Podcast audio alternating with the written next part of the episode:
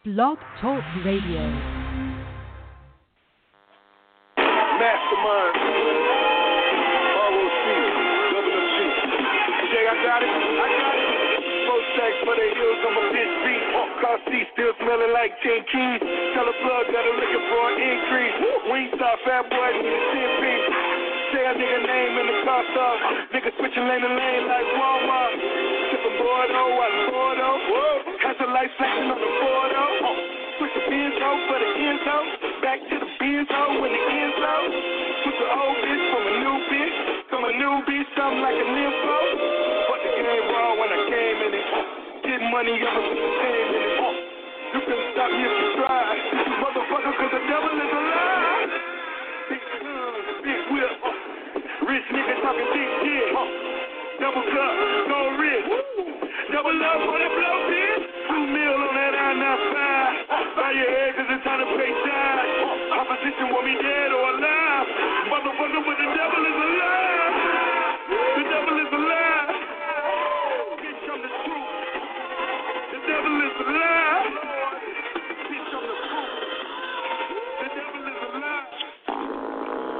Welcome once again to our weekly Internet program. I'm your host, Minister Joel Lewis, and you listen to another edition of Free on the Inside.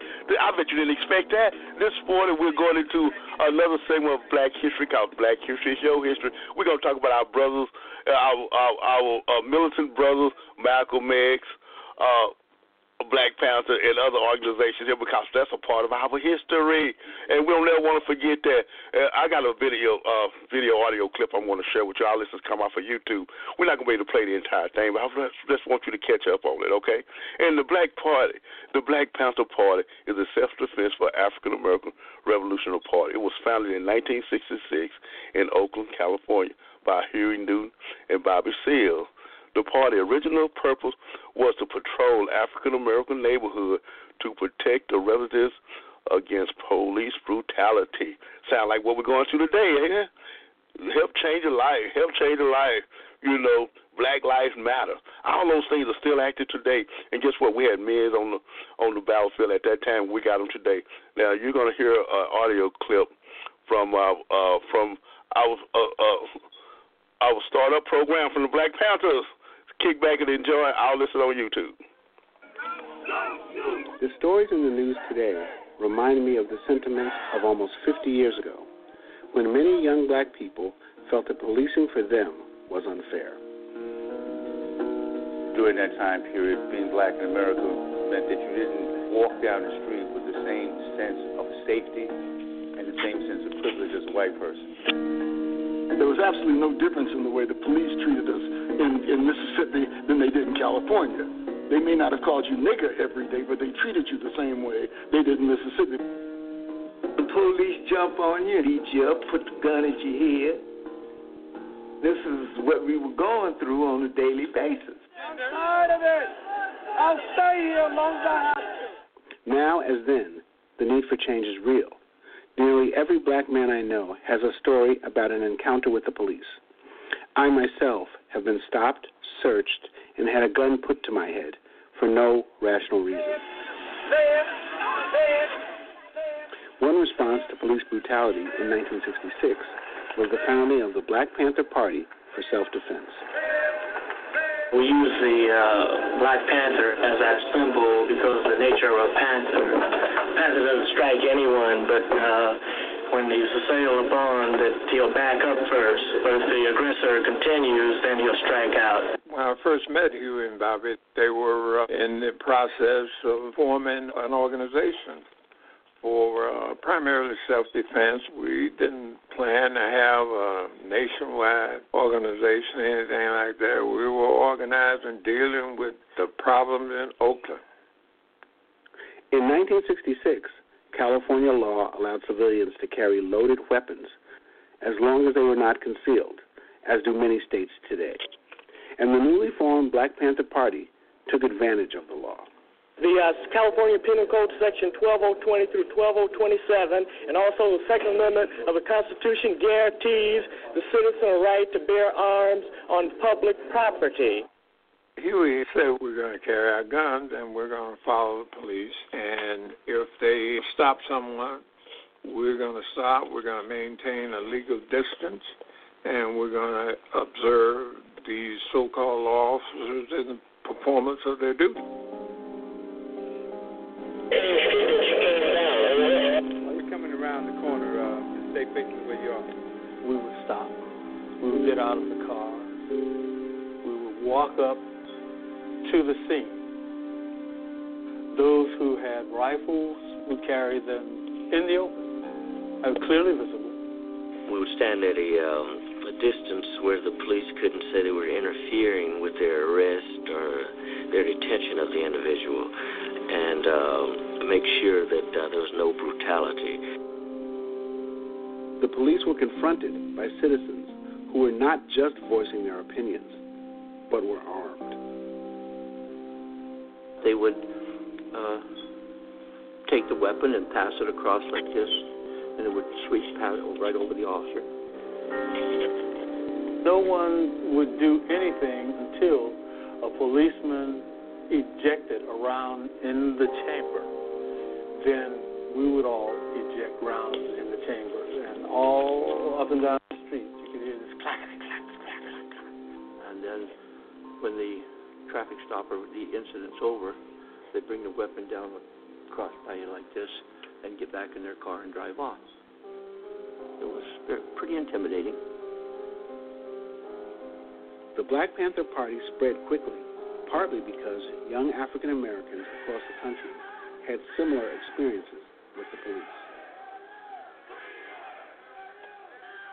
we would get calls from Atlanta, Nashville, Raleigh, North Carolina, from Washington, D.C., Bridgeport, Connecticut. Every city, small or large, you can think of, wanted a chapter of the Black Panther Party.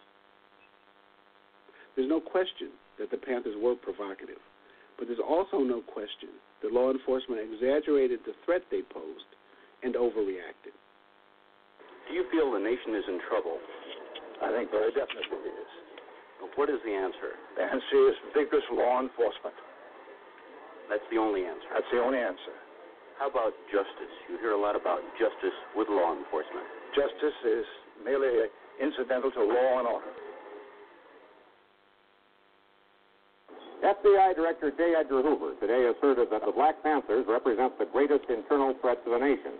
Hoover said the Panthers have perpetrated numerous assaults on police and have engaged in violent confrontations throughout the country.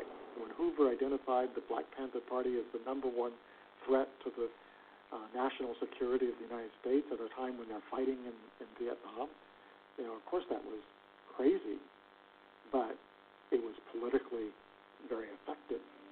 And it says to law enforcement at the local level, we can take the gloves off now. We don't have to respect the civil liberties, and, and we can go after them with everything we. Police say there was sniper fire throughout the early morning hours, so they moved in cautiously Police and and then Black began Panthers clash in Houston, New Orleans, and other cities. The Black Panther police In the shootout pre-dawn hours in Chicago today. Police and Negroes fought a pitched battle. Obviously, we are nowhere near this today. In fact, we may be at a transformative moment. People of all ages and races are recognizing the problems with policing in black communities and are protesting.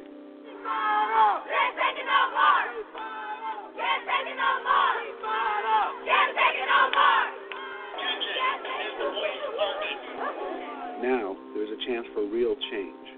But police departments and political leaders must not overreact as they did 50 years ago. They need to listen. When I say no, you say bye. Oh, man, what a great little short video, audio clip of Black Panther.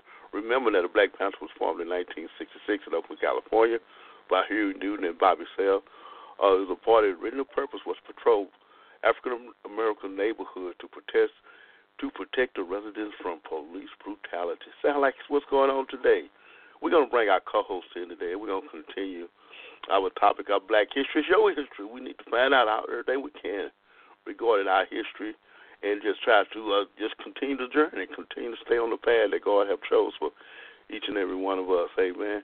And so the calling number is three one zero nine eight two forty one twenty six. You two can call in and be a part of the program.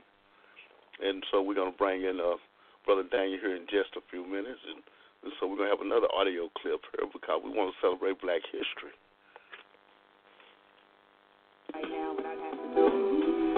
Gonna am myself up as well as you. So, yeah. So what it took me like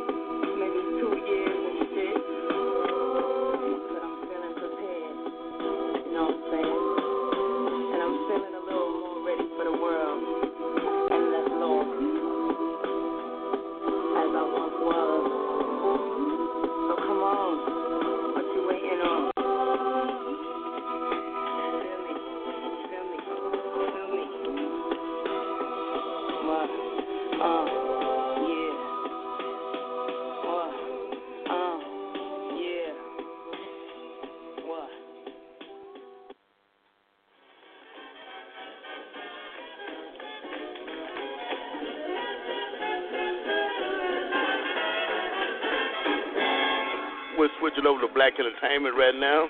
Got a musical selection coming up here. Hope you enjoy.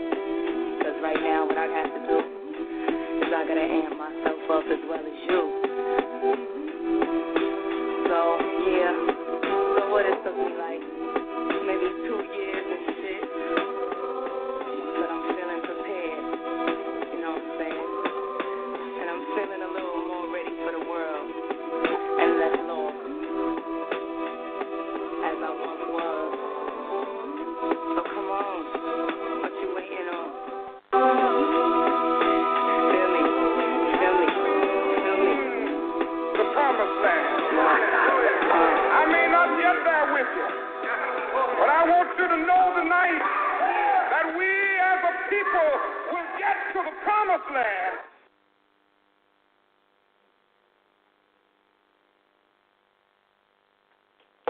You're listening to another episode of Free On the Inside. Your host, Mr. Joel Lewis, and we'll continue our saga of Black History. Whoa.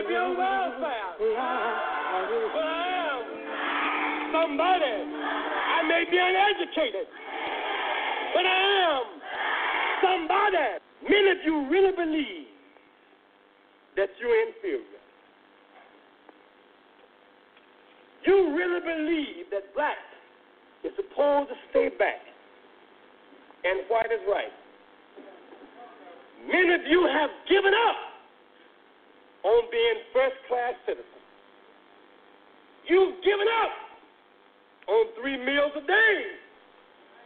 You've given up because somebody has defined you as a white man's slave rather than God's child. You're not put here to be a white man's footstool. You're put here to represent the very best in God's word. You just heard something there from the uh, uh, from Jesse Jackson. We'll just continue to do Black History Month, and this is our militant program here. Cause we want to bring up the other brother that went before that kind of paved the way that made the difference in our life today uh, for criminal justice, uh, social program, or whatever it may be, because they helped us out. I'm talking about this the generation that coming behind them. Cause Black history is your history. We have our codes on the line this morning, brother Daniel. Good morning, brother Daniel. Top of the morning to you. Top of the morning. Good morning. How you doing today? I'm doing great. I'm doing great, man. This is a great little program that we're having here, man. We're shifting gears and stuff, so we thank God for the people that went before us, the Black Panther Party. not not only was they a militant group, man, but they also uh, helped in the community, man. They provided transportation, they provided they provided food and job uh, job awareness and things. So they done a lot of things in the community at that time associated with black people in the sixties. Now, what do you have for us this morning? Yeah, yeah. Well, I got a little bit of, I got a little bit uh, more to say, you know, and uh, yeah, I know um, I'm a little bit older than you, and uh, a lot of this uh, stuff, basically, me and you, we lived through all this. You know, it's nothing like we can't never say that we didn't see. We basically we lived through it because they had a little deal up there on Second Avenue where we was at. They had a a branch of the Black uh, Panther parties, and it didn't last long because they kind of got ran out of town a little bit. Uh, but uh, uh, the way I was seeing that, uh, uh, Bobby Seale and Eldridge Cleaver and and Huey P. Newton, I mean, they just put a, a, a impact on black people because basically our leaders and in the early '60s were going through all sorts of uh, turmoil between whoever started speaking out. Basically, something happened to them. You know, they either got assassinated or somebody did something to corrupt them, to make them look bad. And basically, if you tried to speak up, you had one side, you had Reverend King, he was nonviolent. Then you had the the uh the black Muslims, which were kind of on the other side of the spectrum, and then you had this new party with the Black Panther Party. Basically, they were patrolling their neighborhoods, trying to protect their own people from the police, which were biased and racist, and basically. And I was looking and I'm saying, you know who the uh, governor was of uh, Ronald Reagan. you know Ronald Reagan? Yeah, well, in California, yeah. He's in California, and he was that's even before he was the president. You know what I'm saying? And basically, whatever your leadership endorses, that's what your your congregation or whatever your government or your state basically it does. You know, so if you are doing biased things and racist things on the top, it will trickle down in what goes on in your police force, your government answers. And I'm saying, I'm, what I'm saying is basically, we were living in some perilous times, and we, you know, really there had to be something done about it. And uh, you know, basically, we saw uh, Huey Newton going out, they were following the police, and then all of a sudden they started having violence happening. And then at the same time, you had a uh, uh, what's his name? What was Edgar J. Hoover saying it's the most greatest threat to the internal security of the country. We have to do something. And basically, they sent the government or uh, whoever, the CIA or whatever, inside California, and they'll trickle down drugs and weapons inside the neighborhoods.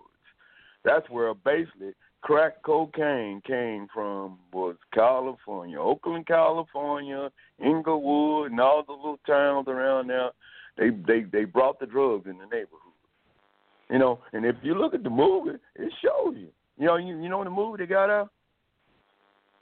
Yeah, it tells you what happened. And and and what was happening, you know, basically my dad told me a long time ago, anything worth having is worth fighting for. So you saying that you want to be free and you want to have freedom, be out for your children, and one day to walk the street and don't have to worry about getting harassed, pulled over, and every time you're getting pulled over, you're getting a gun thrown in your face, or you might even get shot. So somebody along the way, along this nonviolence deal that um, uh, Reverend King done, they had to basically between Malcolm X and Huey P. Newton and Eldridge Cleaver and Bobby Seale and the rest of them, you know, they had to they had to make a stand. You know, you understand what I'm saying? But at the same time, they put their lives in the jeopardy because basically they got in prison. They put these guys in jail. Reverend Lewis, you know that? They put him in jail. Yes, and some yes, of them they got did. killed. Yeah, those were difficult times back in the life of a black a black man, a young black man. And we and we heard about the documentary. We lived through a lot of that stuff. Yeah. And uh, you know, at the same time, we had musicians come out with stuff like uh The Last Poets and we had uh Winter in America. You know what I'm saying? That's your favorite tune, Reverend you know. You know. Yeah. And these, you know, I, I can just I can just imagine, you know, I remember this picture that I see Bob Huey P. Newton sitting in this wicker chair and he got one gun in his hand and he got this spear in his other hand. You know what I'm saying? And that was kind of like the international poster for blackness. You know, I used to go in the thrift stores and he had these little stores and that poster be posted up everywhere. Man, I, I bought me one. I put it in my room. I, I said, man, you know. But at the same time, time moved on. You know what I'm saying? uh, some of these non-violent violent acts, basically they they got done because, but at the same time, our leaders kind of got they kind of got after after Martin Luther King got assassinated, they kind of got kind of passive. They got afraid. You know what I'm saying? You know, and and basically, you know, I'm not saying nothing about Jesse Jackson, but I mean Jesse Jackson did all he could. You know what I'm saying? He did what he what, he's all about. But as far as you know, having bringing somebody that oh, all said, "I'll get down in the trenches and I'll fight with you," you know, we didn't have that. Seems like it's lacking nowadays. You know, because all all the Caucasian race basically fears as a strong black brother. They fear you. They fear you. They fear you. It, it starts all the way from. You know, I'm gonna go through a little bit now. I'm talking about uh, uh, Black history. You know, Black history is uh Gross Henry month is, is uh in February, which is basically it's the shortest month of the year. And so basically we're trying to put everything black people did in the 28, now it's 29 days. You know, we're trying to put all this and talk about the different things that all these black men, geniuses, artists, politicians, athletes, musicians, all what they did in a 200 or 300 year frame. And sometimes it's it's kind of hard to do, Rev Lewis, but we're trying to do it. Okay, now we're saying that when when a black man was brought to America, he was put here in order as a because our bodies were strong and our skin could take the heat and we could be able to work in the fields. We could pick the cotton for them. We could pick the tobacco plants, and we could do the indigo dyeing. I got a, I you know, I did a little uh, survey of uh, uh, DNA uh, ancestry uh, training, and I found out one of my ancestors. Uh, he suffered from arthritis because one of his main jobs when he had when he was uh, in, in kind of in the slavery was he had to dye these uh these cloths. He had to sit his feet in the in this dye, this black dye, and they dyed cloths, and that was his job. He stepped on them. You know what I'm saying? You ever seen him before, Ram Lewis? You seen it? He stepped on he stepped on the tie dye, these shirts, and sometimes jeans and stuff, and then in this, and this dye got in his blood system. In some kind of way, it, it made him have arthritis, and then later, and that's what he suffered from, because that's occupational, it's an occupational job. And at the same time, the black man his was strong. They could do in fields, and basically he was a commodity for them to make money for them. So at the same time, they were big and strong, and so they started working in. Uh, they started figuring out well, we started uh, fighting, fighting. You know what I'm saying? Basically, it was uh, kind of a little bit for boxing they had these little contests where they put one brother against another brother. You know what I'm saying? And one brother had to win out. It's kind of like the gladiators did back in the day. And so they they was betting money against them and betting money against them. Pretty soon, uh, the law started getting on them about you know, and the uh, the other people that aboligists, slave aboligists started saying that was it was it was wrong for doing something like that. So later on, men started wanting to be boxers. They started from England. Boxing came from England. And they basically had a set of rules that they wanted to box by. But seen again, like everything else that we get kind of put on the side about, they didn't want us to be with them in the boxing because they couldn't beat us. You know what I'm saying?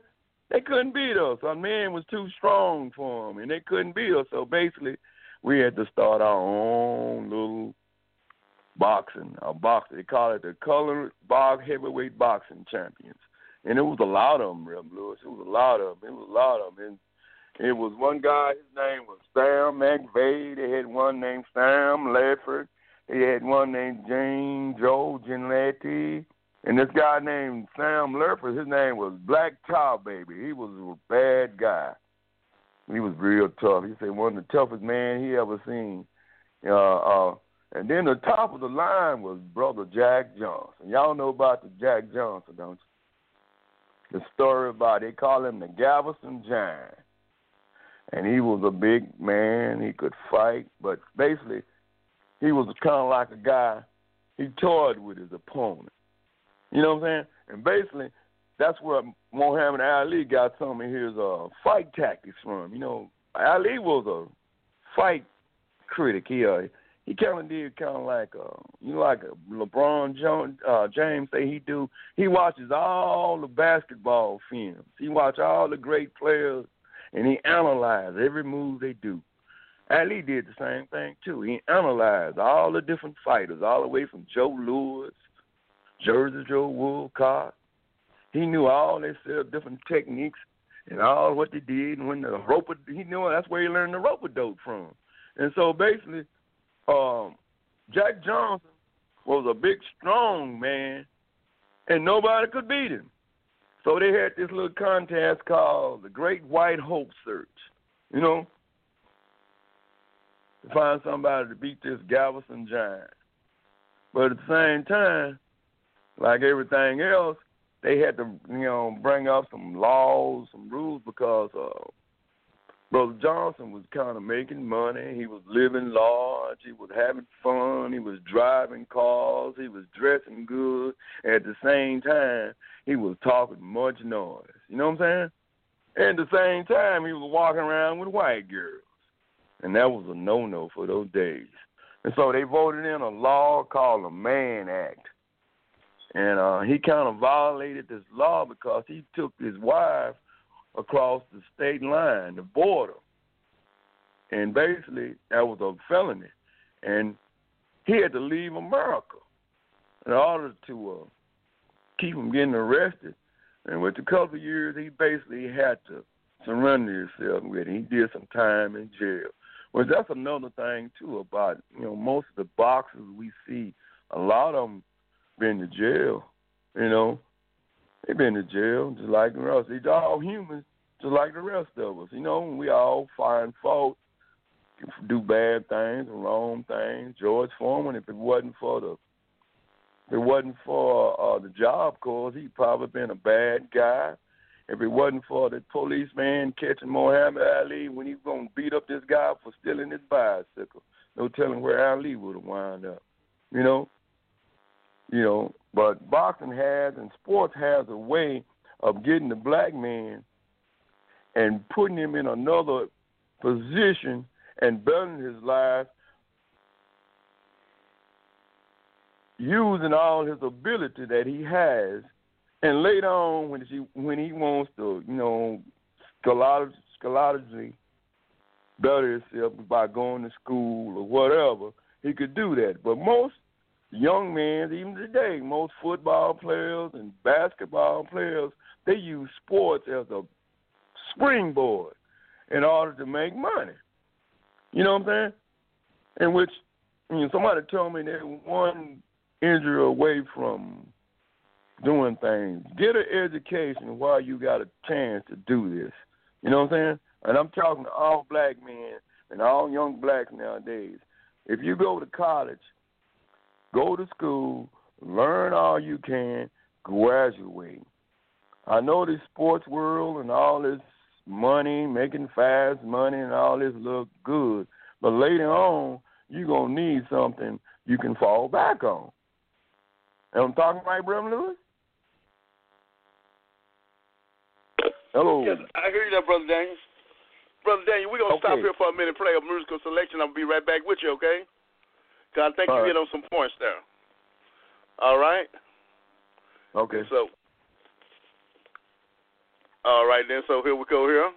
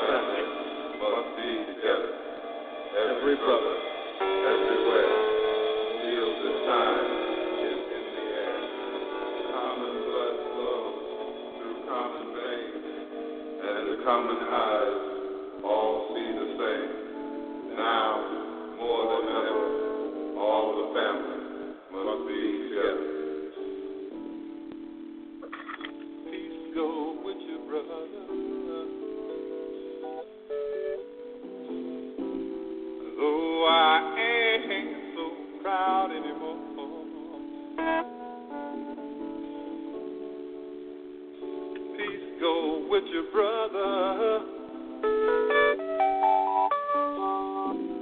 Recognition don't come cheap anymore. You my lawyer, you my doctor, yeah, but somehow you forgot about me. And now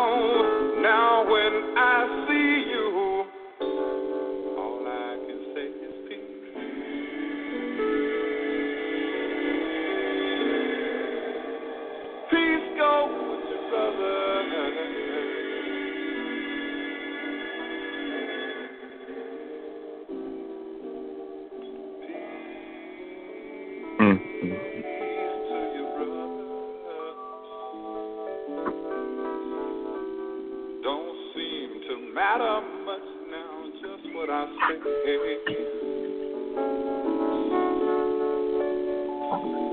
go with your brother. You the kind of man who thinks he got to have his own way.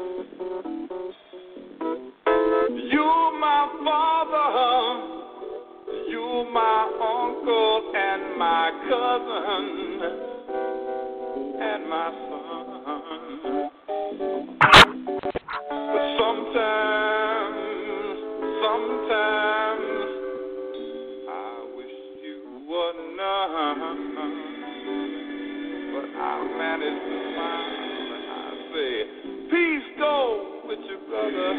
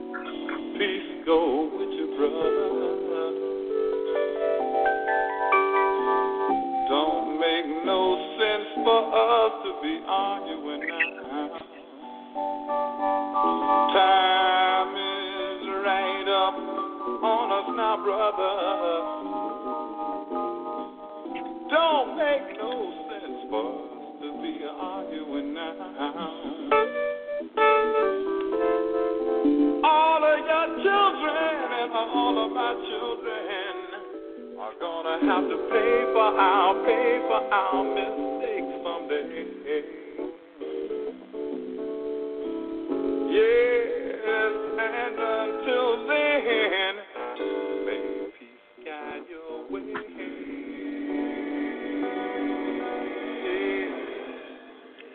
uh, musical selection there from Gil Scott. Peace to your brother. As Brother Dan was saying, that seemed like our um, our people that lost their way. It's like a black race have lost their way. And uh, you know what we have to do is stand in the gap, keep encouraging one another. You know, as you log onto this program, free on the inside, we say through our text it says to inform you, to encourage you, to challenge you to be all you could be. That goes both ways. I need to be informed about about the illness of the society. I need to be encouraged to keep going. I need to try to make a difference. I encourage you today. Try to make a difference in the lives of God, people, life of a young man, life of a community. Now, Brother Daniel, yes, we have you on here now. We're gonna we're gonna go ahead and make that shift there. We thank you for that information. Amen. Amen. And we now I'm we want to talk about you know today, Lewis, you know. as I was growing up, you know, What's I that? used to enjoy these westerns, and there used to be this cow- cowboy there called the Lone Ranger, and I was thrown Mhm. back when I realized that Bass Reeves was a black man in Indian territory, and Tonto was there Amen. with him, and just we're gonna play a, a few minutes of a, audio clip on that, and we'll come back and we'll share some more things with you. You know, All so right. I want I want everyone. Uh, the call in number is three one zero nine eight two forty one twenty six. Call in and voice your opinion regarding this of this program. Bass Reeves, the real Lone Ranger.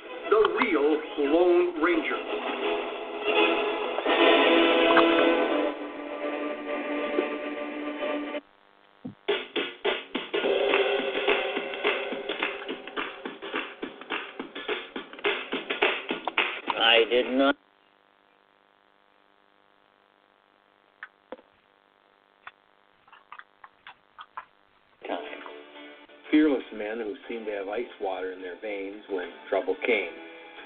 You've probably heard of some of them, like Wild Bill Hickok, Bat Masterson,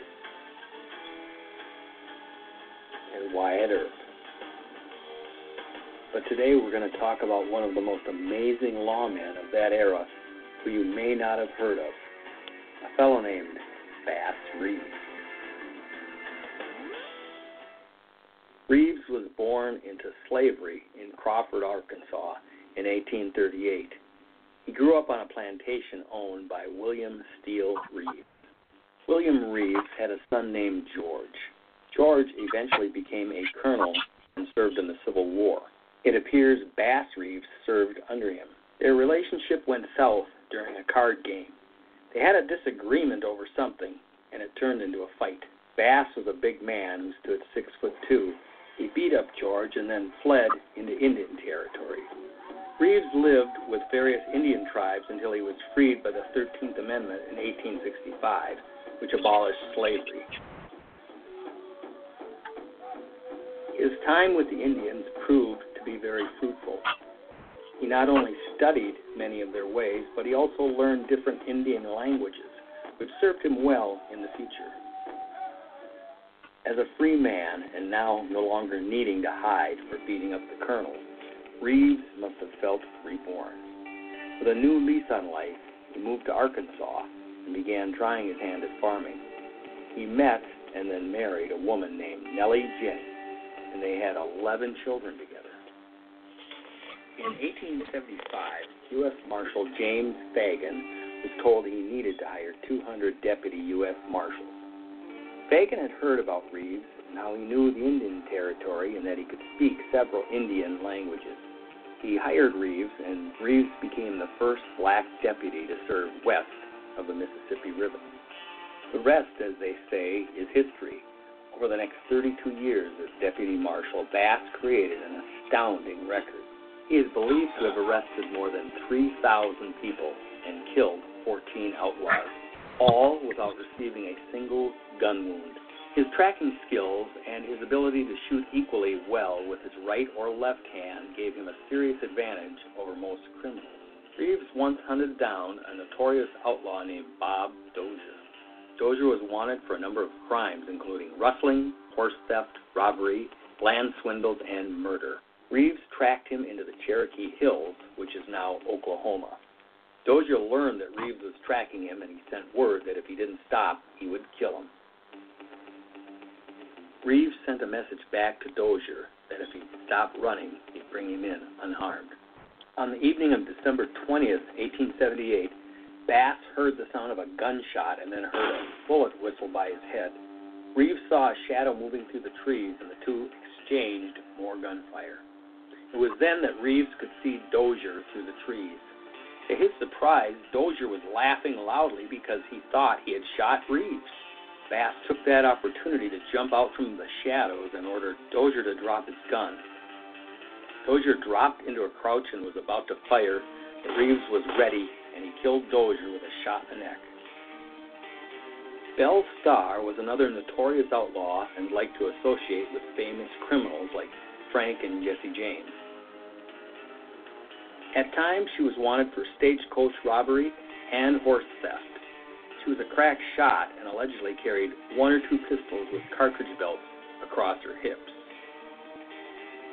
But Reeves had gained such a fierce reputation that as soon as Starr learned that Bass Reeves was coming after her, she turned herself in. Reeves was also known to disguise himself and would sometimes pretend to be an outlaw or a hobo to get closer to the criminals he was hunting down.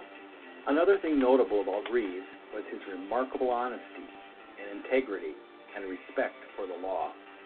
After his own son was wanted for the murder of his own wife, he tracked him down and he arrested him, despite being very disturbed by the incident. His son was tried and convicted, but later given a full pardon. His son Benny went on to become a model citizen after this incident. Reeves also arrested his own church minister when he discovered he was selling illegal alcohol.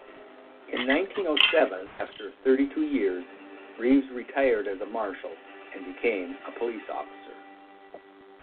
He summed up his attitude toward the law once when he said, Maybe the law ain't perfect, but it's the only one we got.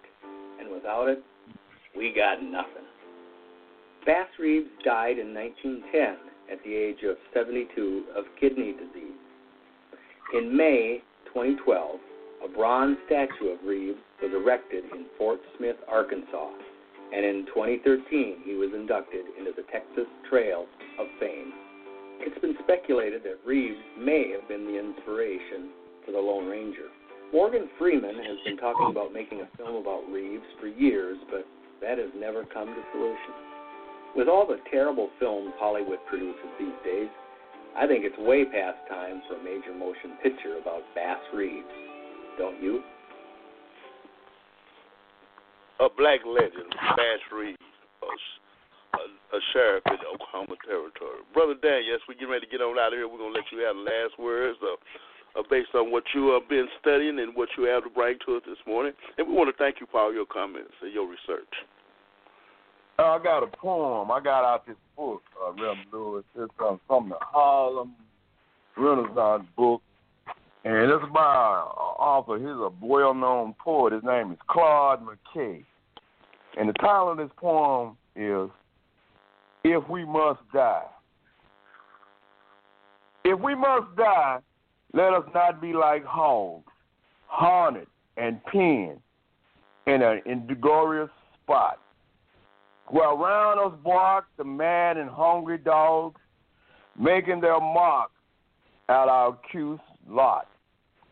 If we must die, oh, let us nobly die, so that our precious blood may not be shed in vain, that even the monsters we defy shall be constrained to honor us through death.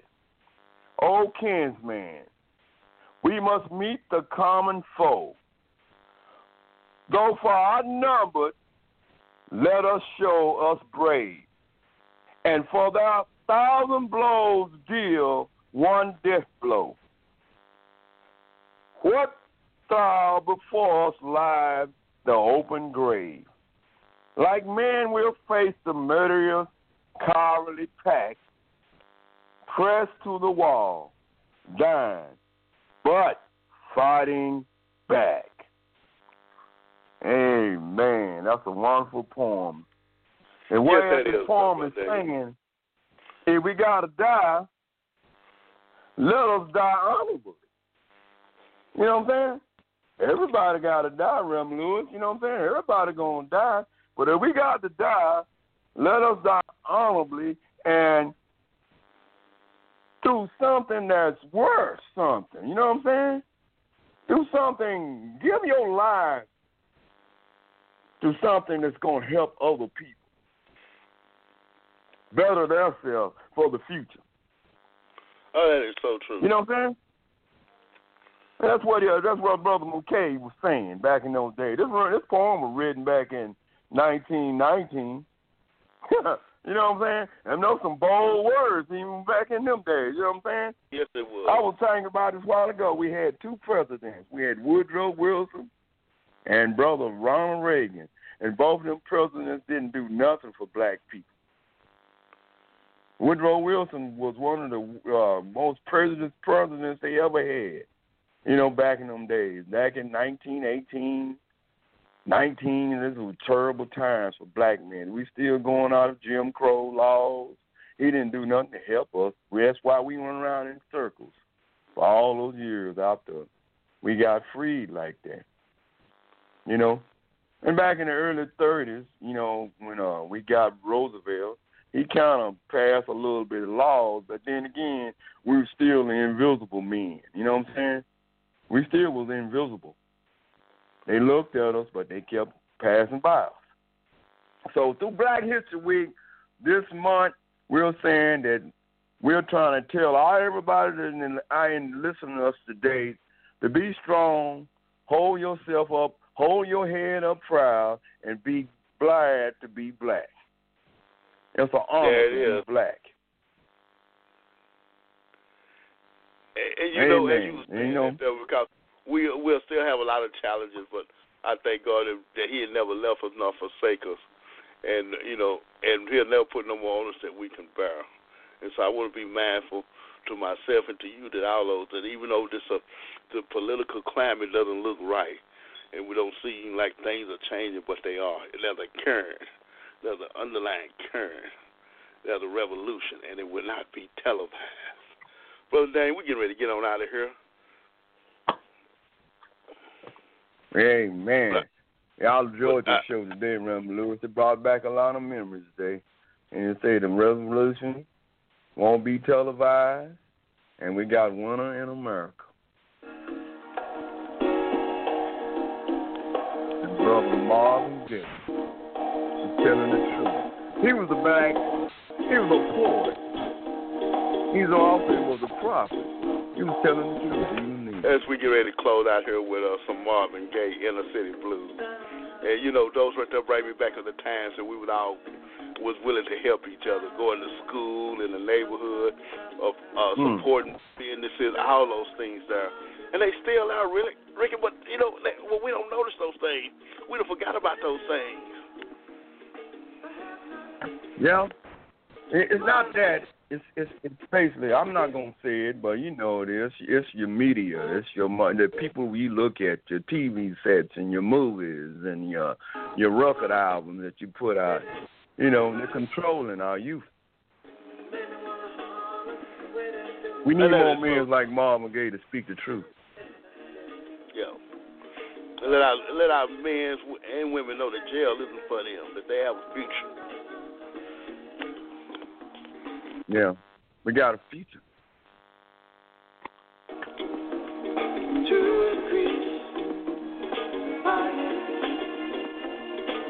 Next week, Brother Daniel, we're we gonna bring a little bit more. It's one of the last days in the month,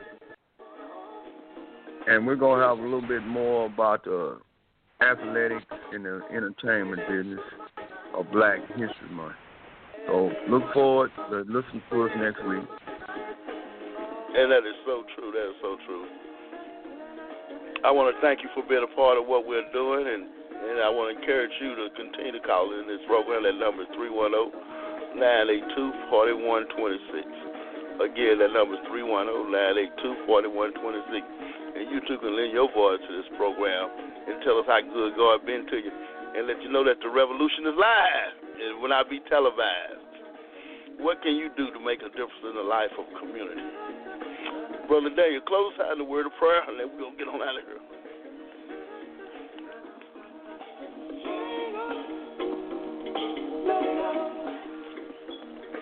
Heavenly Father, as we go on through this week and through this day and through the end of this month, I ask you to help black race be uplifted. Help us and uplift us and tell us that there's a new direction ahead in. There's also a new direction we want our world to be in through the black race. Help our youth. Tell them they got a future. It's not in killing. It's not in drugs. It's not in wearing tennis shoes. It's not in the uh, bringing the bring this and doing that and being that and this and that. It's all about Jesus Christ. So in the mighty name, the holy name, the mighty name of Jesus Christ, we pray. Amen amen. Amen. Amen, amen. You're listening to a uh, audio clip of uh, Marvin Gaye, Inner City Blues. It said it makes you want to holler, but we know that we're not hollering in vain. We holler with hope, and our hope is in Jesus Christ and nothing less. Thank you, brother Daniel. This show will never be what it is without you. Looking forward to you being up here next Yeah. week. Amen. Amen.